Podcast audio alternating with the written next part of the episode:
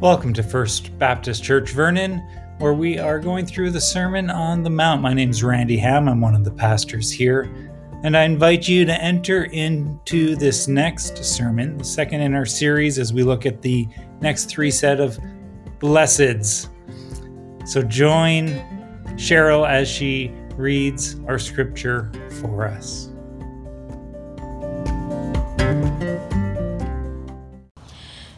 Just like to invite you deeper into the story of Jesus from Matthew 4 and 5.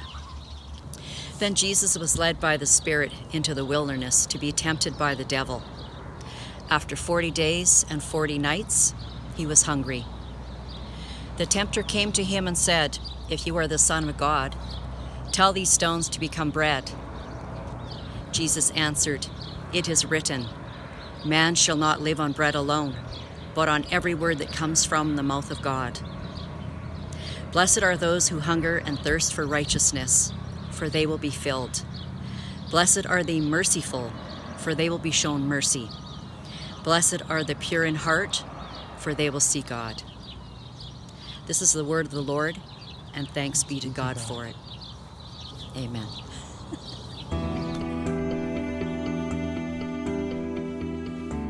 Thanks again for joining in this service. I know we all long to be back together again, and we will as soon as we can, uh, can as we can do that safely. Now, speaking of longings, I know throughout this time, and maybe you've heard, as some of us have longings, that uh, we tend to satisfy those by uh, our hunger and thirst. Maybe you've heard of the quarantine 19. Can I see a show of hands? Well, look at that. I don't see any. Of course, I don't.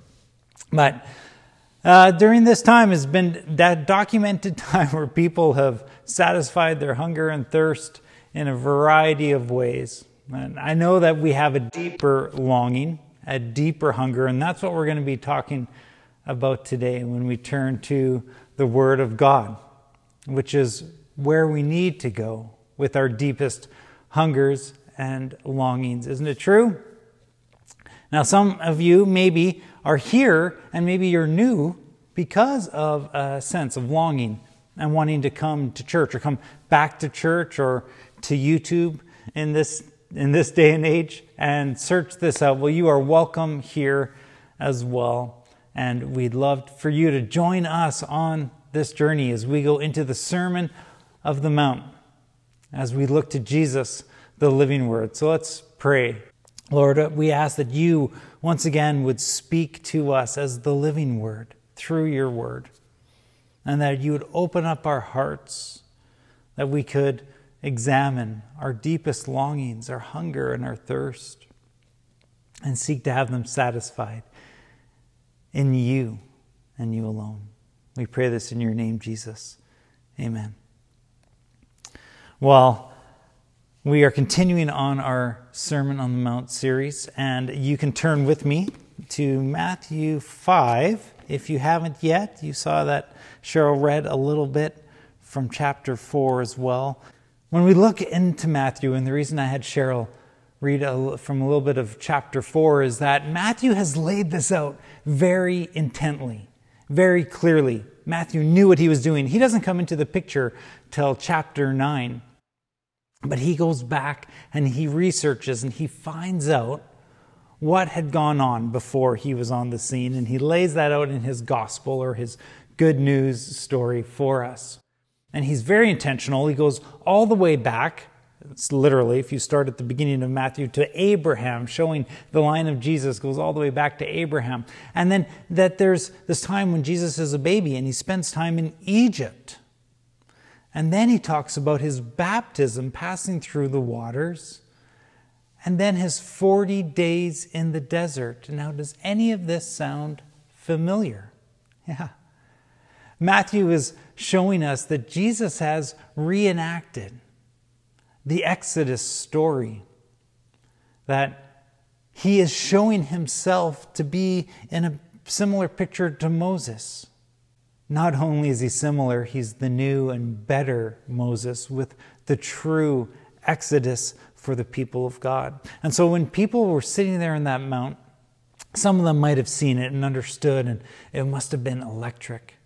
But especially as people read his document to the Jewish readers, this would be clear that Jesus is doing something new. And now, what happened after the Exodus with Moses? What did Moses do?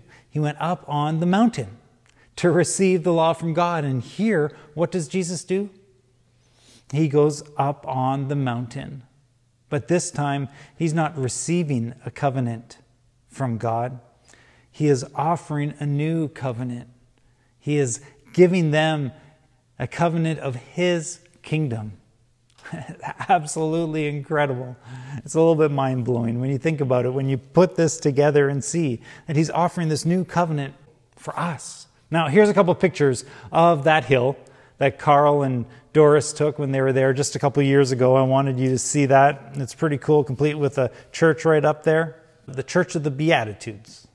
Well, and it's Beatitudes because of the Latin for blessed, which is Beatus.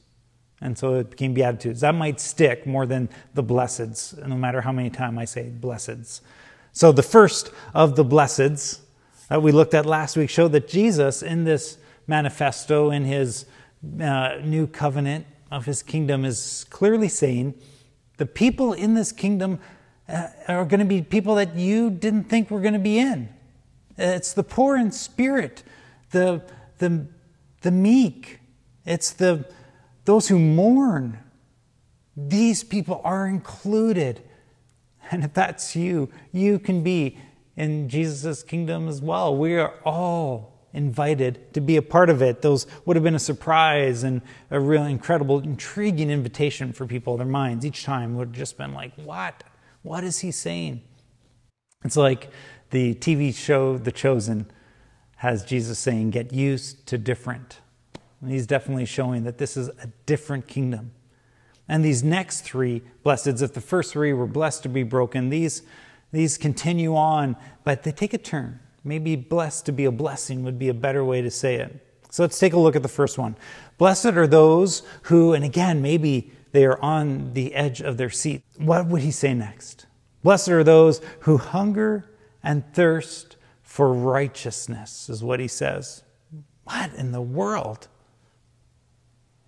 What? Did Jesus just make a big turn here? And now he's like, oh, yeah, the Pharisees, they're the cream of the crop. And maybe some people would think that. We would tend to think that. But we have to consider what the word righteousness meant for them in their day. And the word here is dikaiosune. That's the Greek word. And it's a special word. And it would be understood in a few different ways. So we're going to take a look at three. Number one, in a legal way. This word means right, right living, and being in a right relationship with someone. The chaos would be you're in a right relationship. And obviously, here with Scripture, we're talking about being in a right relationship with God. And blessed are those who hunger and thirst. Well, Jesus would say that because who is in a right relationship with God? These people knew they weren't. They have been in exile. The temple was rebuilt, but God's presence did not come back to that. They knew that they were not, and they longed for that. They were hungry and thirsty for that right relationship with God. The message translation says it like this You're blessed when you've worked up a good appetite for God. He's food and drink in the best meal you'll ever eat. Yeah, they knew that they weren't in that right relationship. They weren't sure how to be, they longed for it. A legal, right relationship. Secondly, a moral way. That means living out righteously in a right way in personal conduct and character in line with God's law and character, pious and holy life. And yeah, this would be what the Pharisees were trying. And this was the main way that I understood righteousness growing up. And usually it was with a fair amount of shame and guilt when I wasn't measuring up. There wasn't a, a loving invitation, and it could be motivating to be good, but rarely drew me into that deeper love and right relationship with which Jesus went to the cross to make a way for. Well, yes, there's definitely times where we all need some encouragement to do the right thing. But I think Jesus was getting at something even deeper. with this, because there's a third way that righteousness is understood in Hebrew thought, and that is a social way of justice. That when we see the righteousness of God not being lived out around us, that people are not treating each other rightly or righteously or with justice. And you may have experienced this personally. I mean, if you've experienced abuse or trauma, that there is a longing for things to be made right within you and with others. And remember how the minor prophets always called the people of God back to two things? Uh, number one, back to the true worship of God, for they were, kept being involved in idolatry, worshiping others. And they would call them back to that right relationship, a righteousness. But the other thing was justice, for they kept treating people with injustice, and the prophets kept calling them back to live rightly, righteously in their world. Now, the, the kaiosune encompasses both these aspects. In the Hebrew, there's two different words for righteousness and justice.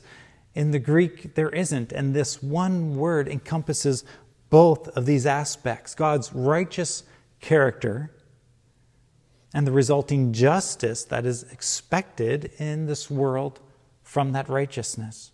So when Jesus says, All those who hunger and thirst for righteousness, we will often think of that holiness, of that living rightly. But their initial thought may have been for justice. Oh, yes. Yes, we have been under the thumb of Rome, and before that, Greece and Persia and Babylon and Assyria and Egypt. Lord, save us. Hosanna, save us. They have not been treated justly for years, and they were longing to have that power and that mistreatment broken. And here is this potential Savior, Messiah, a king. They're longing for one to come and deal out justice and the righteousness of God. And here's this man saying, If you hunger and thirst for Dikaiosune, you will be filled or satisfied. It can be translated satisfied. The Sun of Righteousness, with healing in his wings, remember that from Malachi, our Easter service? The, another way to translate that would be the Son of Vindication.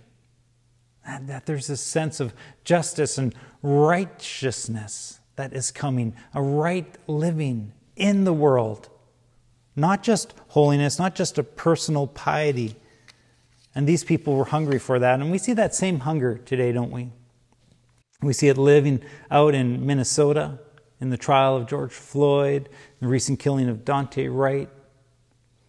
And the Jews would have been in a similar situation as black, indigenous, and people of color in our day and age, where they were marginalized and mistreated at every turn. Baptist theologian John Olle defines righteousness in this way to bring about right and harmony for all, for individuals related in the community, and to the physical and spiritual realms. It finds its basis in God's rule of the world. John, the dearly beloved disciple of Jesus, and he wrote his letters, 1 John 3 says this Dear children, let us not love with words or speech, but with actions and in truth. As God's people today, we can't be blind to the amounts of injustice that are out there, whether it's our local indigenous neighbors and how they've been treated for centuries, to uh, Asian American and Canadian violence, to hunger and thirst after righteousness is to let God's Spirit move in our hearts and then to learn next steps. I want you to hear how Job describes righteousness in chapter 29. Yeah, Job. Who knew? He says this, for, for verse 14 I put on righteousness as my clothing, justice was my robe and my turban. I was eyes to the blind and feet to the lame. I was a father to the needy. I took up the case of the stranger. I broke the fangs of the wicked and snatched the victims from their teeth. Isn't that incredible? Job's Justice League with the catchphrase, breaking fangs. Yeah, there are people that are mistreated, and we can do something about it. One of my favorite uh, professors from Regent, Bruce Waltke, says the righteous are willing to disadvantage themselves to advantage the community. The wicked are willing to disadvantage the community to advantage themselves. That's how he, in his study of that word. Now, there's a bit of a debate out there. Is Jesus about holiness or is he about justice? And I think it's a mute debate because, of course, he is about both. Do we hunger and thirst for righteousness? Well, Jesus says we're blessed if we do. Longing for that right relationship with God, living that out in a holy life, doing the right thing. Do we long for God's justice for the marginalized and the mistreated? That's part of it too. Jesus says that all who do will be filled, will be satisfied. Of course, Jesus knew that he was going to be the ultimate fulfillment for righteousness and all these things, as Paul writes, Romans 10:4. For Christ is the fulfillment of the law for the righteousness of everyone who believes. Only in Jesus can we have that right relationship with God because of what he's done for us. And only by following Jesus, empowered by his Spirit, can we truly live in love and truth, living righteously. And only by being the hands and feet of Jesus can we see righteous justice for the abused and the oppressed. Now, in case, I think maybe in case some are tempted to take spiritual hunger, the hunger and thirst of righteousness here only as spiritual, Jesus adds the next one here, the next blessed. Blessed are the merciful, for they will be shown mercy. As we saw throughout the minor prophets, Hosea 6 6 in particular, the Lord clearly states God desiring mercy, not sacrifice. And Micah 6 8, what do we read there? What are we to do? We're to act justly, with justice, to love mercy, and to be walking humbly with our God. Now, this isn't new news, but Jesus is clarifying what it looks like in his kingdom because it hadn't been looking like that for them. So, what does it mean to be merciful? Well, I see you do this all the time to feel sympathy with someone in affliction and to understand the misery of another. But it doesn't stop there. We take that next step of picking up the phone, of acting on it, encouraging someone, of seeing someone on the street and saying, Hey, Chuck, I want to help with your ministry knowing that someone's gone to the hospital and calling a pastor or grace and saying, hey, someone's there. Can you visit them and bless them? Take this to them. This will encourage them to, to recognizing those who are oppressed and mistreated in our society and saying, what can we do to be an advocate, to see change? For this is at a personal level, but it can be at a systemic level as well. And our job, I love this quote. This is one of Pastor Laurie's favorites from Thomas Merton. Our job is to love others without stopping to inquire whether or not they are worthy. God's love is for all. His mercy is for all. In fact, I think maybe Jesus is saying here, offering a deeper challenge, knowing that to truly extend that mercy to others, we need to understand and live in a constant state of the mercy that God extends to us.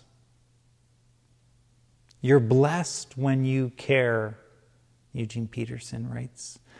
At the moment of being careful, you are you find yourselves cared for. I love it. All right, the sixth, the sixth blessed, our final one today is blessed are the pure in heart, with the biggest promise of all of them. They will see God. You remember, these people have been longing to see God. The, the, word means to experience one's presence, to be in the presence of another. Now, are you encouraged by that? The pure in heart, uh, hunger and thirsting after righteousness, that I can do. Um, mercy, I can show mercy. I could probably get better at it, but, but being pure, this idea of innocent, completely clean, without any corrupt desire, can I see a show of hands again of who has that? Yeah, I don't see any. Well, and again, obviously, I don't see any. But we know that we are not pure. Uh, Solomon, King Solomon, says in Proverbs 20, Who can say, I have kept my heart pure, I am clean and without sin? No. Well, best we can say is, Well, I'm cleaner than some. Eh? Yeah. And this isn't just about living a pure life on the outside. Jesus puts the Pharisees to task on this using the exact same word. In Matthew 23, when he says, Blind Pharisee, first clean the inside of the cup and dish, and then the outside will be clean. Clean the inside. Now, this word, uh, it's, a, it's a unique Greek word, one that you might have heard of before. How well do you know your Greek? Katharos. Does it have a familiar ring to it? It's the word we get cathartic or catharsis from, which is experiencing a purging or cleansing of heartfelt trauma or emotion through a certain practice or art form. So we might watch a movie and say, Whoa, that was really cathartic. It helped me deal with some stuff inside. And this is about being pure, purity, but not from the start. It's about being purified by a cleansing, by fire, purging, or pruning. The word can mean all of those things a, a cleansing, a purity that comes as a result of action. John the Baptist told people that Jesus would baptize with the Holy Spirit and with fire. Matthew 3. Malachi speaks of the Messiah as being like a refiner's fire, if you remember Malachi 3. And Jesus himself says, John 15, I am the true vine, and my Father is the gardener.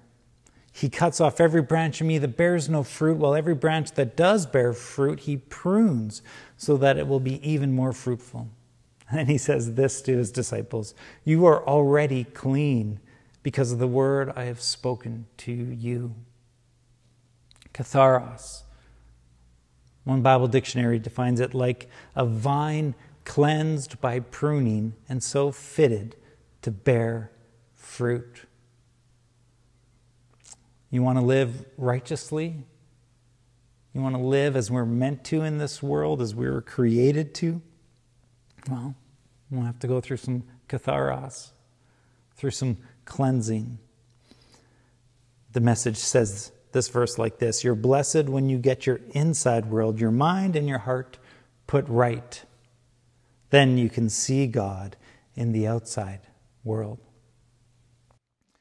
Well, thankfully, Jesus, Jesus came to be that katharos, to cleanse, to wash, to purge, to refine, to prune us so that we could be clean.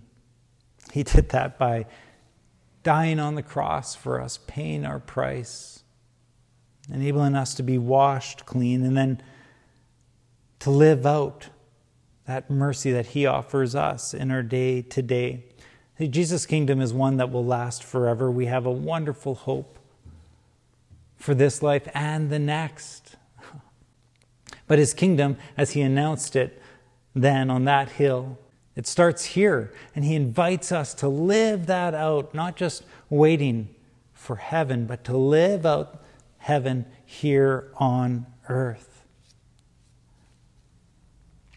And to live that out, not worried if we're doing enough, if we're righteous enough, because we get to live that out by His grace, the grace of Jesus in our lives, offered freely to us, inviting us to join Jesus. Join him in his work for the good of this earth and for the benefit of all on it. So pray with me, and then we're going to sing about that grace that Jesus offers. Lord, we are so thankful. Uh, just like the, the people that were on that mount that day, we too hunger and thirst for righteousness, for being in a right relationship with you. The only thing that will fill that hole in us, for living out that, that righteousness, that to live as we were meant to live, not holier than thou attitudes, but right living in mercy and love. And also seeing your justice, things being made right in this world. We have a longing for that. To be a people of mercy. And Lord, we know in order to do that, we need your cleansing, your purity, your katharos in our lives. So move in us to be your people in this world. We pray this in your name, Jesus. Amen.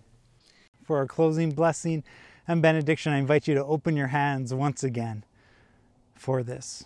May you go from this service knowing that the Son of Righteousness is in your wings, that you can live out this life with the mercy and grace of our Lord for righteousness and justice. Go in the name of the Father, Son, and Holy Spirit. Amen.